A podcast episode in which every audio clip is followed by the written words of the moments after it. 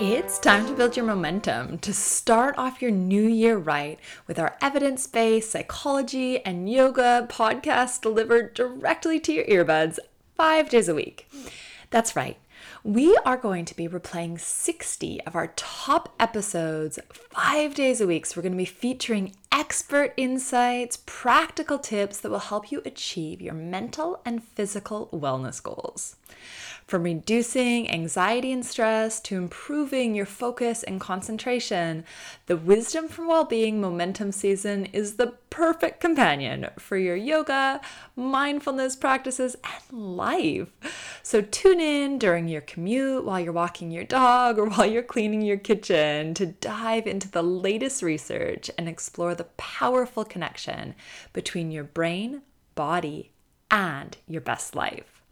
I'm looking forward to being in your earbuds pretty much daily as we kickstart your 2023 journey towards a happier, healthier, and more balanced you most of your stressors now, most of your threats are threats to your self concept, which is to say that they're threats that you perceive to somehow challenge who you are, you know, who you want to be in this moment, or the way you want to be living your life. You're listening to the Wisdom for Wellbeing podcast, the show that blends science and heart to bring you evidence based tips and tricks for cultivating a healthy, wealthy, and meaningful life. Now, here's your host, therapist, yogi, and fellow full life balancer, Dr. Caitlin Harkis. Hi there. Welcome to Wisdom for Wellbeing podcast. Today we are talking about mindful self compassion what it is, and why it's important for your emotional well being. It's a bit of an unusual format today because I did record this as a Facebook Live first. My intention behind that was to offer a visual component and a live component for individuals who really resonate with that format of delivery. However, I always had the intentionality of it being a podcast episode, so I hope that you'll find that you are not dependent on the slides to understand mindfulness, self compassion, and that you enjoy a couple of practices at the end that actually talk you through the cultivation of self compassion to help you with this, there is also a guidebook. So if you don't already have it, you can find that if you head on over to the show notes at wisdomforwellbeingpodcast.com. I know that's a little bit different than usual. I normally say drcaitlin.com, but try wisdomforwellbeingpodcast.com and that's going to be specifically devoted to all things around wisdom, well-being, and of course, accessing that handy mindfulness self-compassion guidebook. All right, without further ado, here's the live.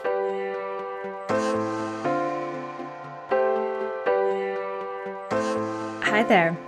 Welcome to our first live masterclass. Well, Technically, it is the second. The first one I didn't give any announcement about. So, this is the first live masterclass where I announced it beforehand. Today, we are talking about mindful self compassion.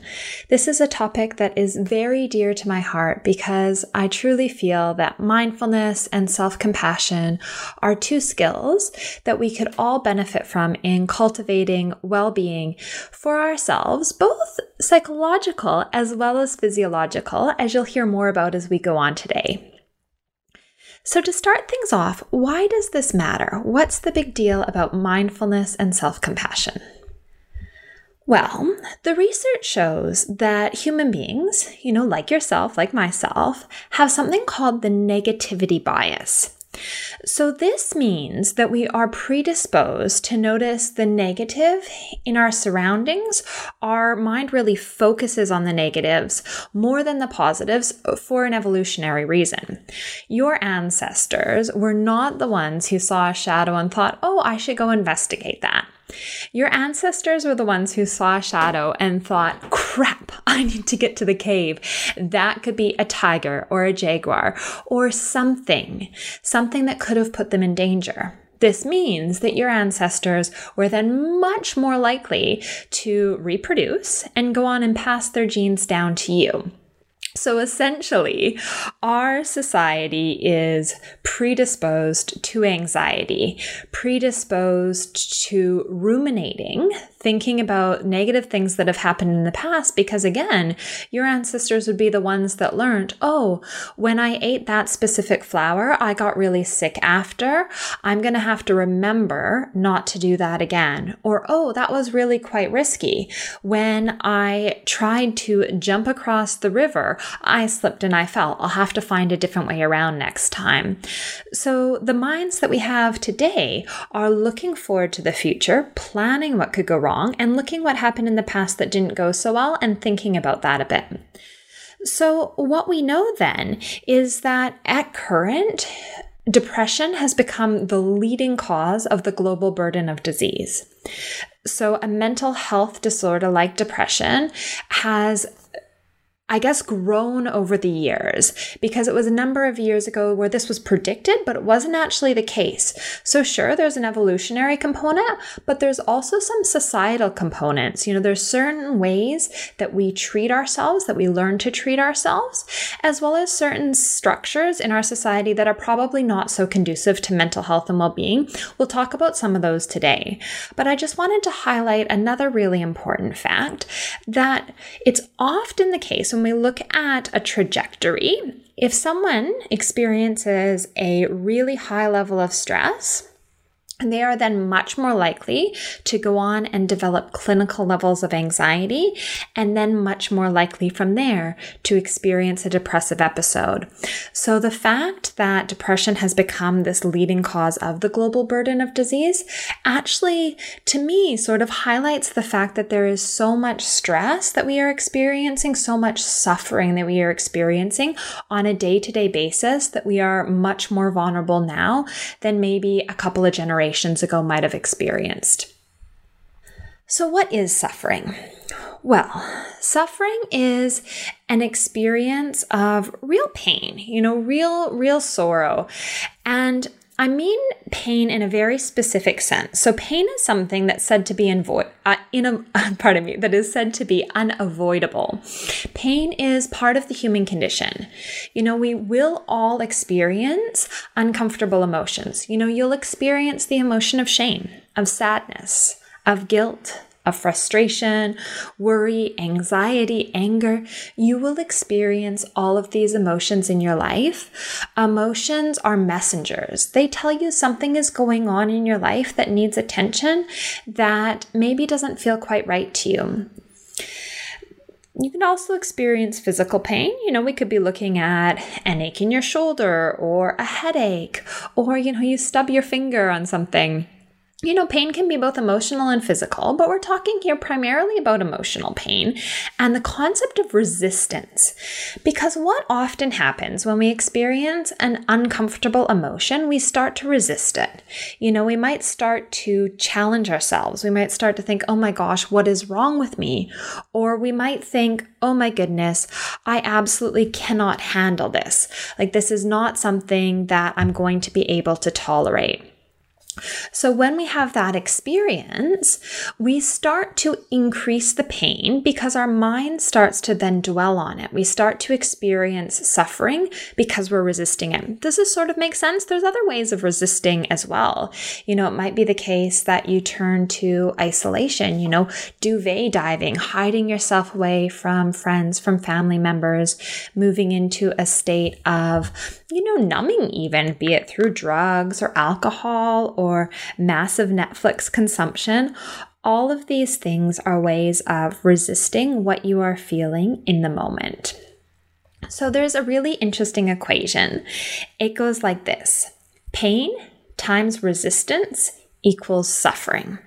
So the suffering then is born out of the resistance to pain, which means pain is something you will experience, it's inevitable the suffering then becomes optional. It's not necessarily something that you will experience. Most of us, I think, will acknowledge that we experience suffering in our lives, but we can get better at noticing when we're resisting and then starting to do some of the practices that we'll talk about today to help soothe and to help experience that raw emotion in a nurturing manner so there's actually less resistance. I'll talk about the story of the second arrow, which I think captures this really well, but I just also wanted to highlight the idea that emotions, the physical experience of emotions, because let's face it, it is a physical experience. You know, taking the emotion of anxiety as an example, we all know that anxiety is this real rush, this physical sensation in the body, this warmth, the heart rate going, the breathing picking up. It's a physical experience. The physical experience of these emotions is thought to last between 60 and 90 seconds. The thing is that then the resistance jumps in because in that 60 to 90 seconds, you might feel so uncomfortable with this emotion that you start to move into fight, flight, or freeze mode. And then your brain starts to I guess, ruminate or challenge or engage in other behavior that actually then increases the suffering. So, the pain for sure, if you were able to just step back and sit with it, 60 to 90 seconds. If you had, let's say, a pain that was, you know, 10 and you resisted it, a hundredfold, really, really did not want to feel this emotion of, let's say, guilt over having cut someone off in traffic. Let's say you really, really resisted it because you were thinking, gosh, you know, I say I'm such a good driver, I'm such a patient person. What's happening to me? I can't believe I did this. This is so horrible. If your resistance was at a 10, then suddenly that pain that might have been at a 10, this suffering becomes a 100. If you were experiencing that pain, that sense of guilt, you noticed it in your body, it's pretty uncomfortable and it was at a 10, and you didn't resist it at all, your suffering's at a 10. That's seemingly much more manageable. So, the story of the second arrow, which I think captures this quite elegantly, is from the Arrow Sutra. So, it's a story from the Buddha. It goes like this When hit with discomfort, the conventional reaction is to whine and regret, kick oneself, take it hard. So we feel two afflictions. One, the inevitable physical feelings, a first arrow the world blasts us with. And two, the additional mental reactions, the second arrow we shoot ourselves. We may fail to note any relief or escape from uncomfortable feelings, the first arrow, other than to distract ourselves with sensual pleasures. So we cling to diversions, rather than observing what is actually present, the arising and passing of feelings. And this is what I'm going to talk to today how you can learn to sit with the arising and the passing of feelings ways that you can make room for those uncomfortable feelings that arise out of the first arrow. The fight or flight response is something that we evolved to. You know, when we talked earlier about how the negativity bias is an evolutionary experience, so is the fight or flight response. And the reason I'm highlighting that now is because it's essentially the fight or flight response that is bringing out that original emotional pain. So the fight or flight response is this threat system you notice something in your environment, and let's say it is a tiger. So you want to fight that tiger or you want to flee from that tiger. Or if you cannot do either, then you want to freeze so that maybe for some reason the tiger drags you away, but goes to get its cubs and you can get up and run away. Or, worst case scenario, very worst case scenario, the tiger may eat you, but then you're not really there, which is a better state to be in than the alternative. So, the fight or flight response is related to your sympathetic nervous system the sympathetic nervous system kicks in and it starts to increase the blood flow to your arms and to your legs so that you can run away. Your heart starts to pump really fast to be able to send that oxygenated blood to these areas, and you start to breathe more because you've actually got to get more oxygen and more breath into the system to be able to fuel this.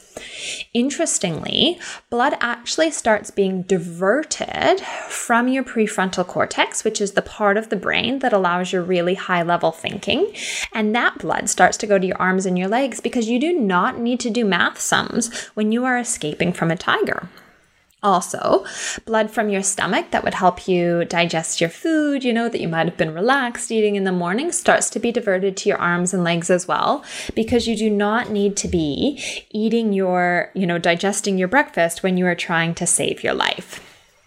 So, consequently, while this system makes total sense if you are escaping from a tiger, if the threat, if the threat system comes online because you've got an image in your mind of a difficult interaction you're expecting with your boss or that you have had in the past, that system actually isn't that helpful, particularly if suddenly your boss is standing in front of you and you can't think clearly and you're feeling this warmth in your body and you're feeling this urge to run or to evacuate your bowels.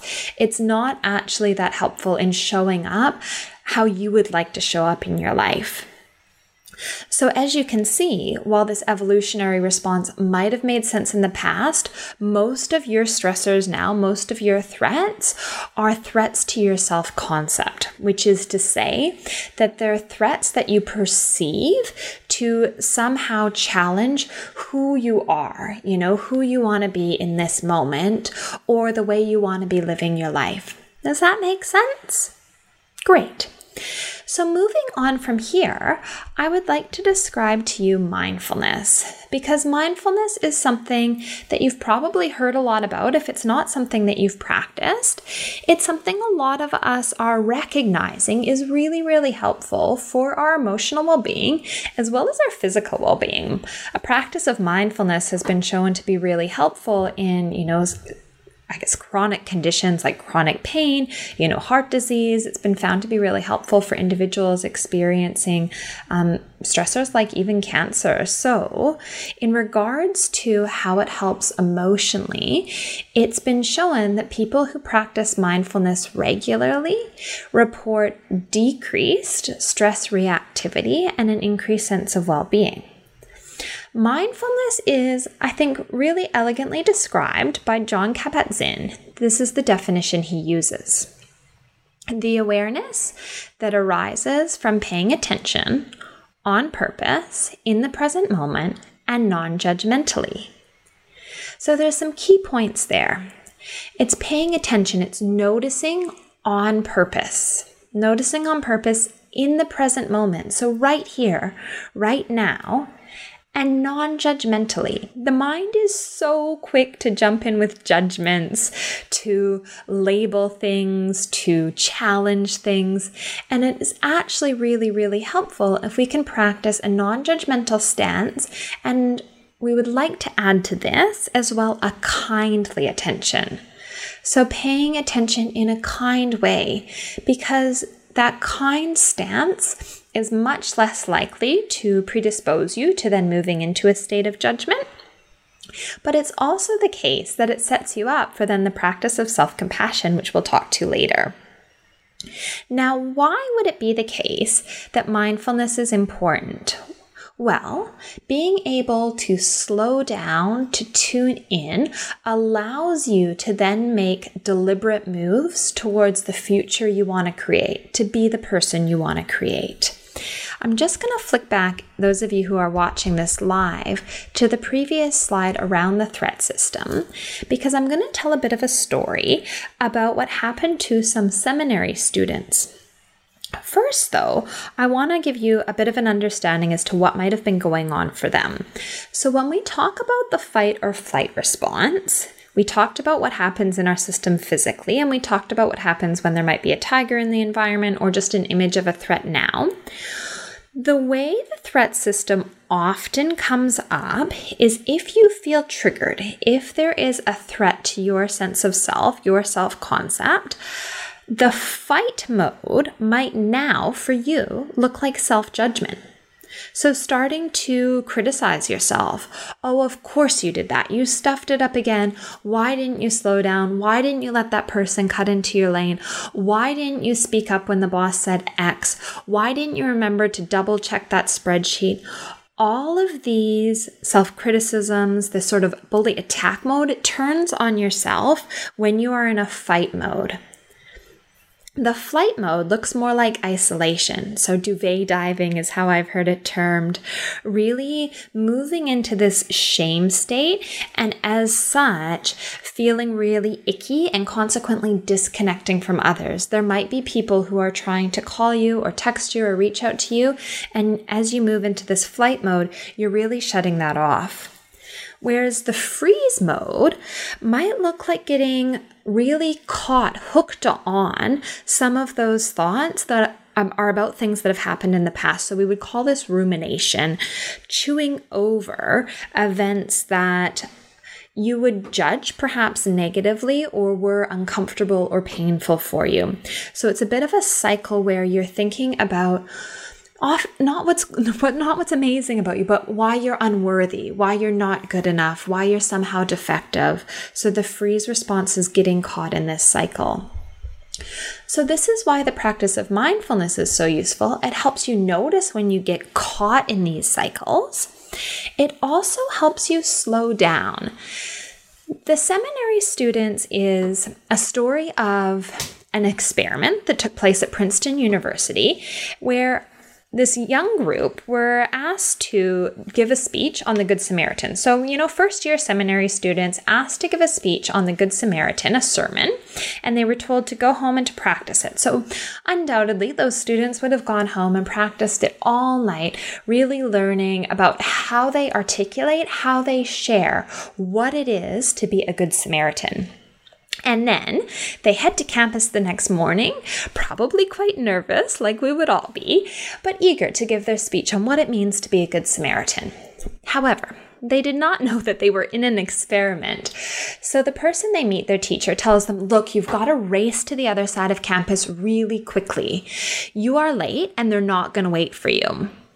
So the students in this condition head off across campus really quickly. And what happens is that someone else who's a part of the experiment, an actor, falls down in front of each one of them and says, Ow, ow, like I'm hurt, I need your help. And 100% of the seminary students off to give a sermon on what it means to be a good Samaritan ran right past this individual asking for their help. Interestingly, the other group of students met with their teacher in the morning who said similar things. You know, you are late, you've got to get to the other side of campus, but added in something else. Don't worry, they'll wait for you, it will be okay. So then they go to head across campus running along, and again, the actor falls down in front of them saying, Ow, ow, I'm hurt, can you help me? And they stop they act as a good Samaritan and they help this person. Now, there would have been nothing different about either of those groups of students. They would have had the same hearts, similar values, similar intentions on that morning. But one of them was given permission to slow down and to tune in. This experience of slowing down and tuning in allowed them to then make a decision that would have arguably connected them with their higher sense of self, with what was important to them in that moment. This is where I think self compassion comes in.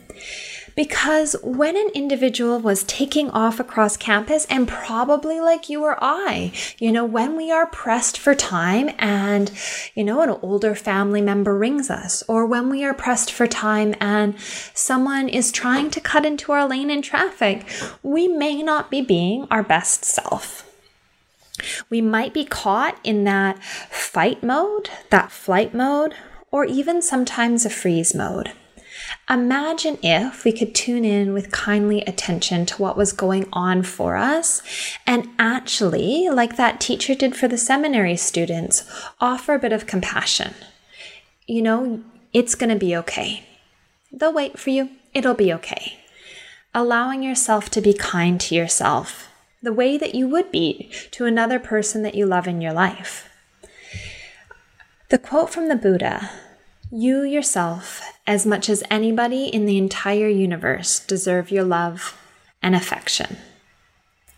You yourself, as much as anybody in the entire universe, deserve your love and affection. Do you give yourself that love and affection? Maybe not. Maybe sometimes. What's important here is that it's something that can be practiced. When we move into that state of suffering, when we are resisting our pain, it is a really, really important practice to nurture yourself, to be kind to yourself in a moment, and also to notice that you are suffering, to notice that you've moved into that state of suffering. There's a really nice definition by Kristin Neff around what self compassion means. She describes it as being open to and moved by one's suffering, experiencing feelings of caring and kindness toward oneself, taking an understanding, non judgmental attitude towards one's inadequacies and failures and recognizing that one's own experience is part of the common human experience. Have a think as to how that definition of self compassion resonated with you. It's interesting that there's a lot of overlap with mindfulness. Mindfulness is one of the key components of self compassion because you have to actually notice that you're suffering. And with that kindly intention of mindfulness, perhaps then allowing yourself to be moved by your own experience of suffering. And starting to then feel caring and kindness towards yourself. The interesting thing about self compassion is it also highlights that it's okay to have inadequacies and failures, that we can actually be non judgmental about that. You, probably like myself, grew up in a time where there was a lot of talk around how important self esteem was. This idea that you needed to be, you know, the top of the top to feel good about yourself and that that would bring you a sense of well being. The thing is, if anyone calls you average, could that perhaps feel like a bit of a sting? When in fact, you know, most of us have to be average. We can't all be above average at all things. That's not realistic. We are going to have moments of inadequacies and moments of failure, like one of the seminary students running past someone who needed their help. It wouldn't have been a proud moment. You know, similarly, if I don't let someone in in traffic or if I snap at someone I care about, it's not a proud moment but it is part of being human. Suffering is something we will all experience. There is no one on this planet who has not suffered, and there is no one on this planet who does not regularly experience pain, emotional and physical. It is a part of this condition, and in that way, if we can tune in with that, it's actually very connecting.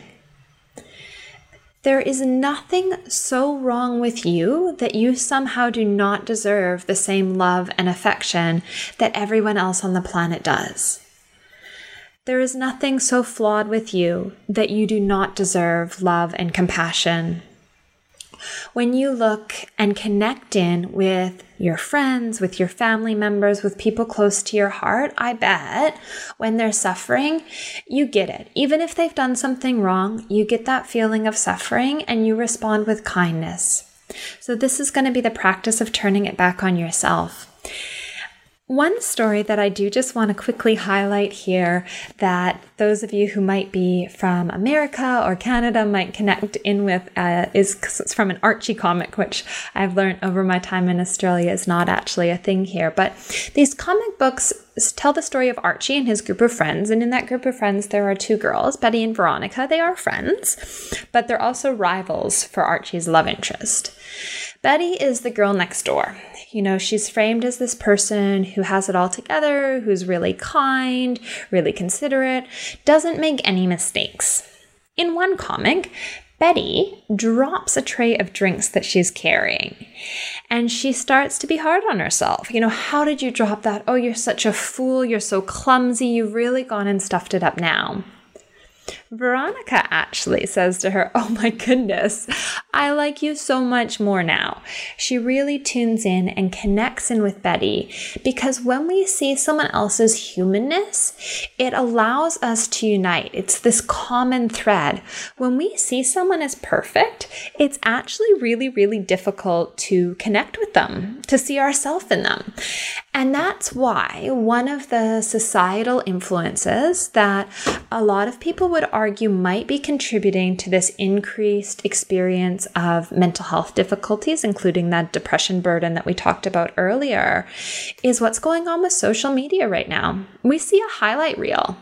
What we are seeing is not real all of the marketing that hits us on our phones, on our TVs, in those magazines, on those billboards, really thrives on telling us what is wrong with us. That we need to buy something to make ourselves feel better or be better or somehow fit in.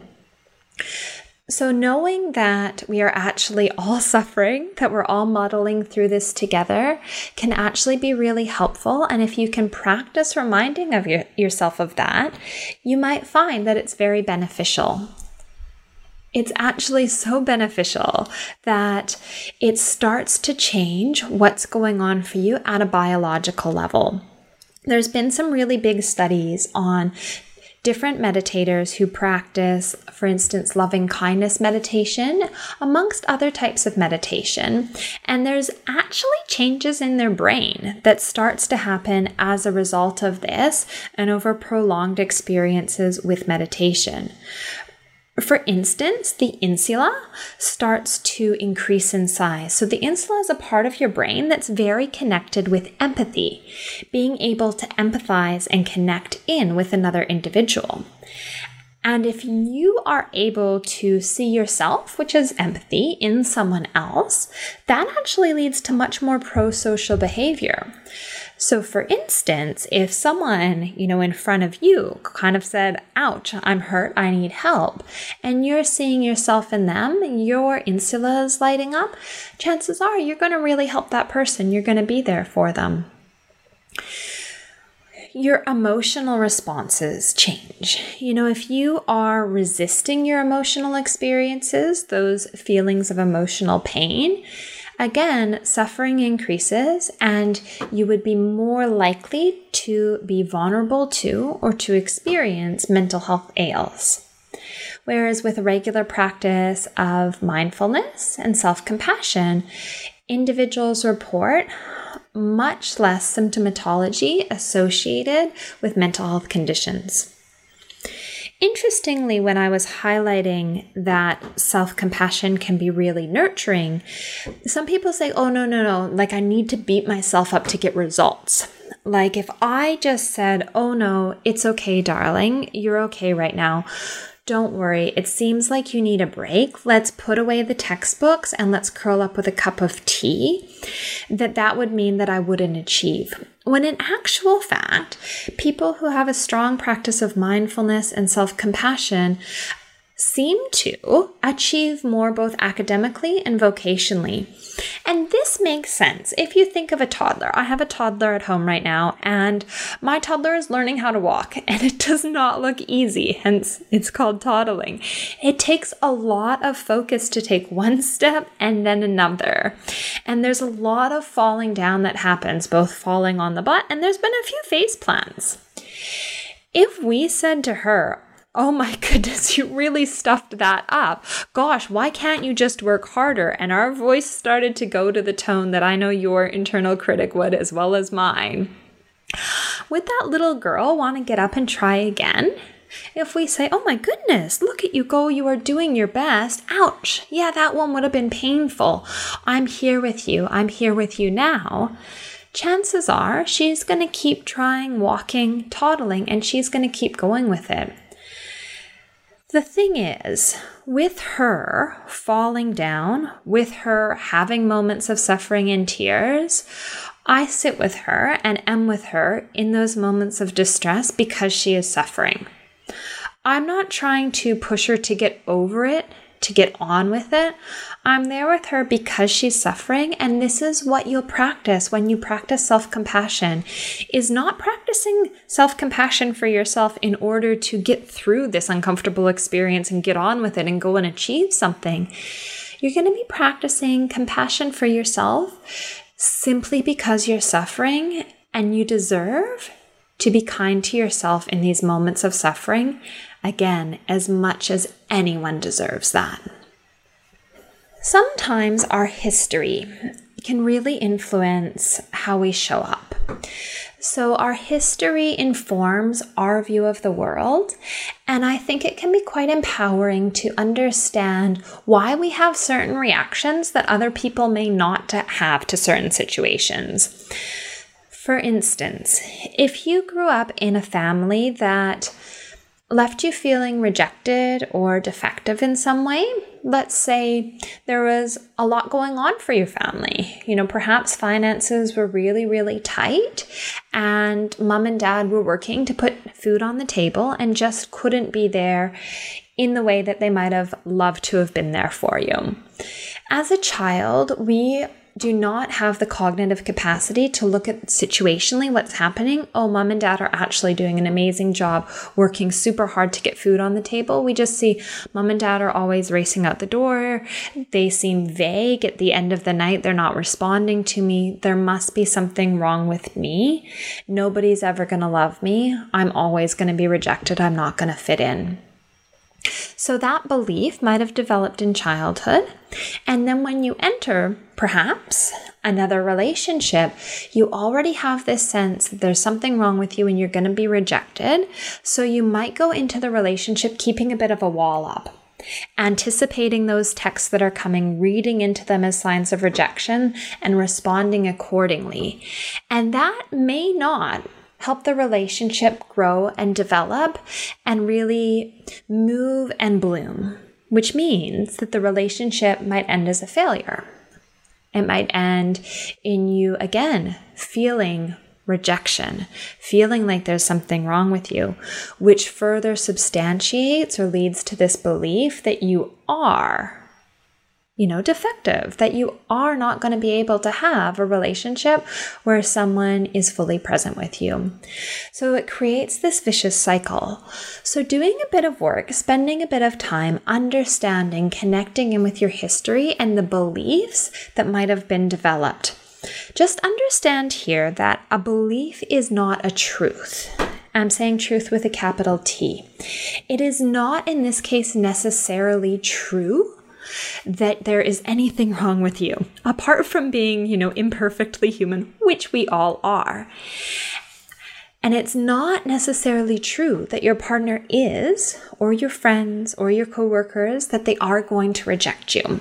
But just understanding where that belief came from and why you might be vulnerable to it, because you might notice it comes up. And if you have that awareness of your history, you can go, oh, it's this story again.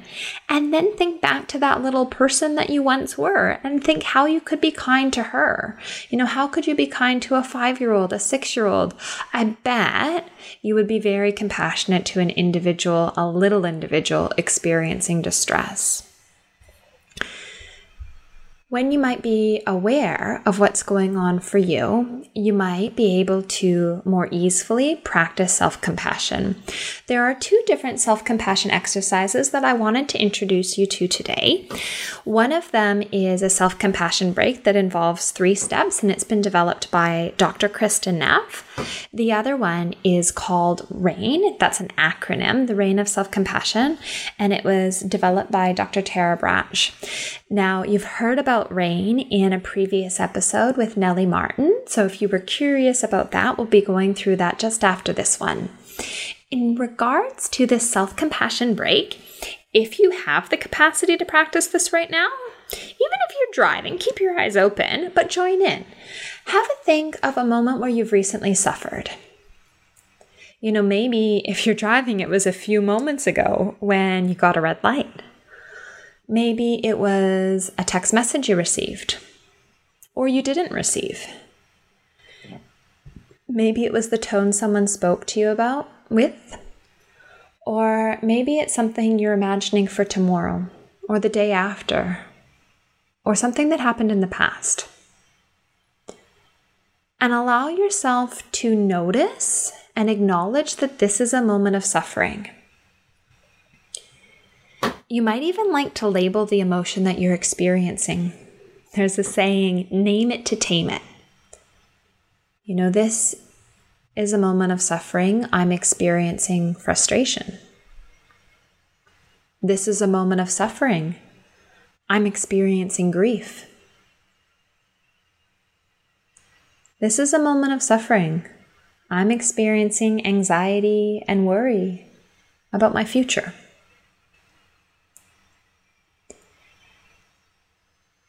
And then connect in with all of us. Connect in with the universality of this experience. Acknowledge to yourself right now that suffering is universal that you are human. You are experiencing suffering, emotional pain, precisely because you are a human being. And may you feel connected to myself, to all beings in this moment.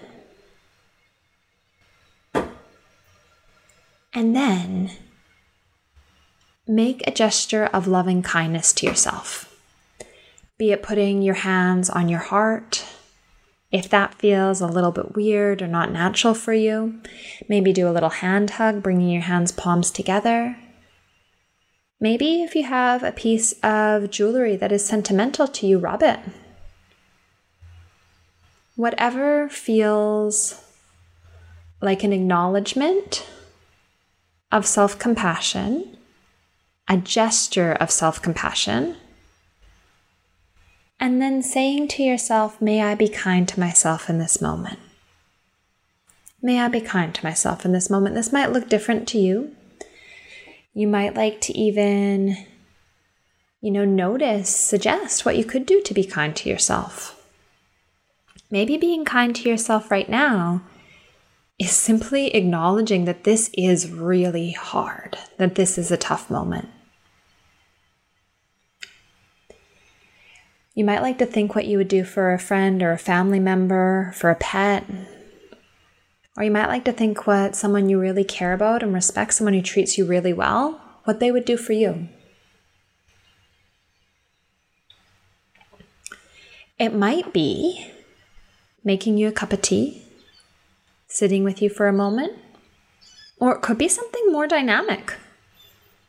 It could be saying no to a commitment, to a person, that is not healthful for you right now or that you don't have the space for right now. It doesn't always have to be something slow, but it might be.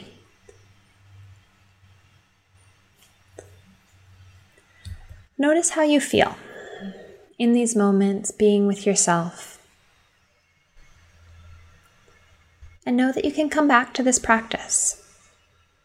I'll be sending out a workbook to go with this masterclass to my mailing list on Wednesday. So if that's something you'd like, feel free to sign up at wisdomforwellbeingpodcast.com. You might also like to try the RAIN of self compassion. So, RAIN is an acronym, and that stands for recognize, allow, investigate, and nurture. So, recognizing is the first step. Again, using your mindfulness skills. Notice what's happening the thoughts, the feelings, the bodily sensations. Perhaps again, naming to tame. This is a feeling of shame. You know, this is a heaviness. This is guilt. And allow the experience to be here practicing this kindly attention and just observing the emotions, feelings, and sensations that you're having without trying to change them, to move them, to fix them. Moving into this state of what I'll call the observing self, perhaps, if that's a word or a language that's helpful for you, which just means this part of you that observes, that notices what arises, what falls what is here with you over the course of time. And then start to investigate. Kindly exploring what you might be experiencing, notice where in your body sensation might be arising. Notice what stories the mind might be telling you, and notice if you believe them. You might believe them. Then you might question are they true?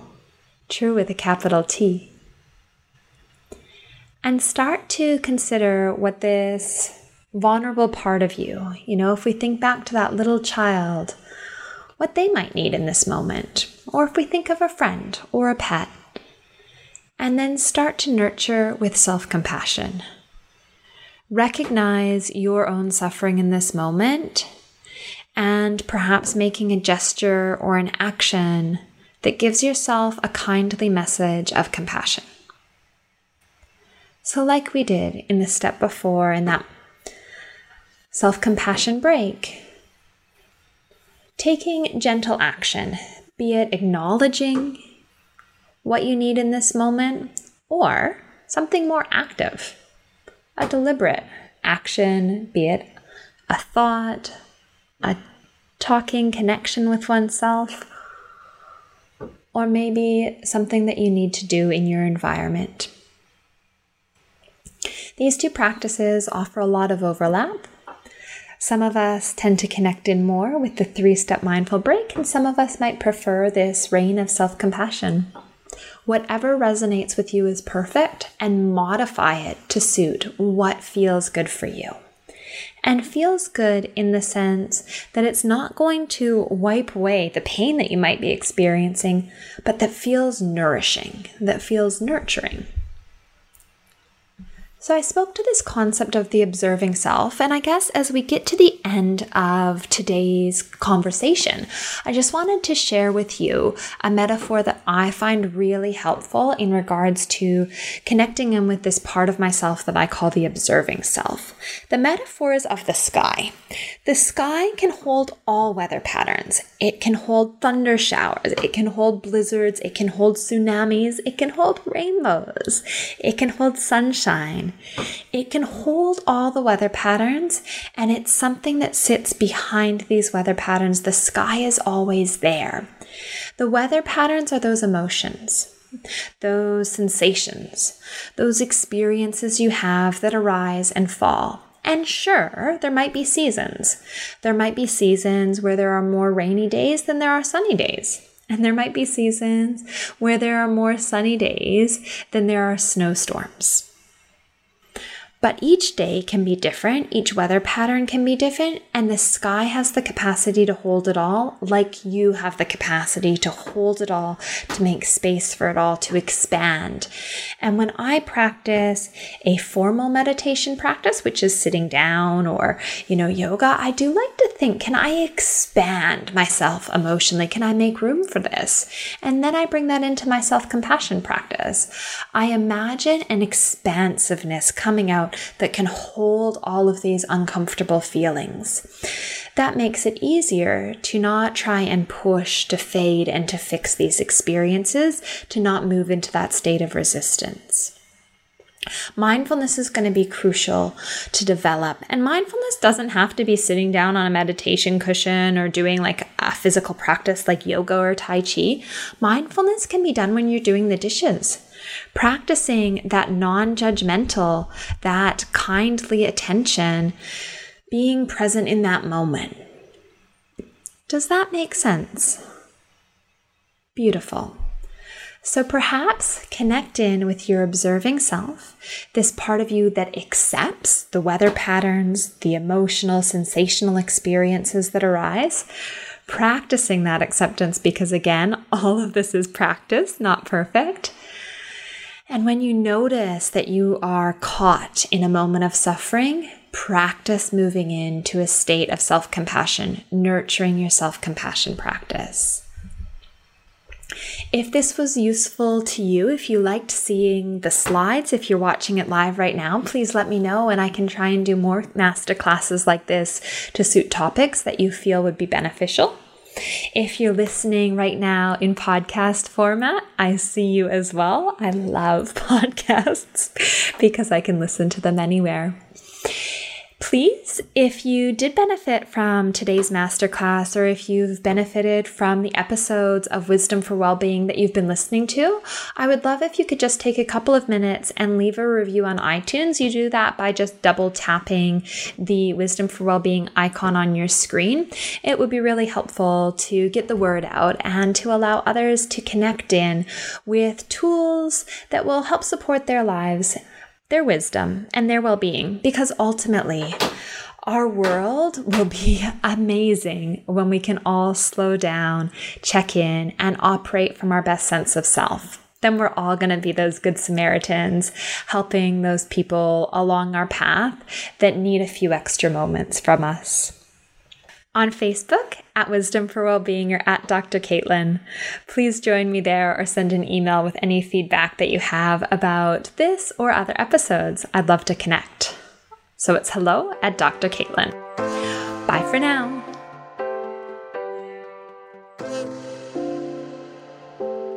Thanks for joining us this week on the Wisdom for Wellbeing podcast. Please visit drcaitlin.com to connect find show notes, other episodes, and to subscribe. While you're at it, if you find value in this show, we'd appreciate a rating, or perhaps simply tell a friend about the show. Wisdom for Wellbeing is not a substitute for professional, individualized mental health treatment. If you are in crisis, please contact 000, your local emergency number if you are outside of Australia, or attend your local hospital ED.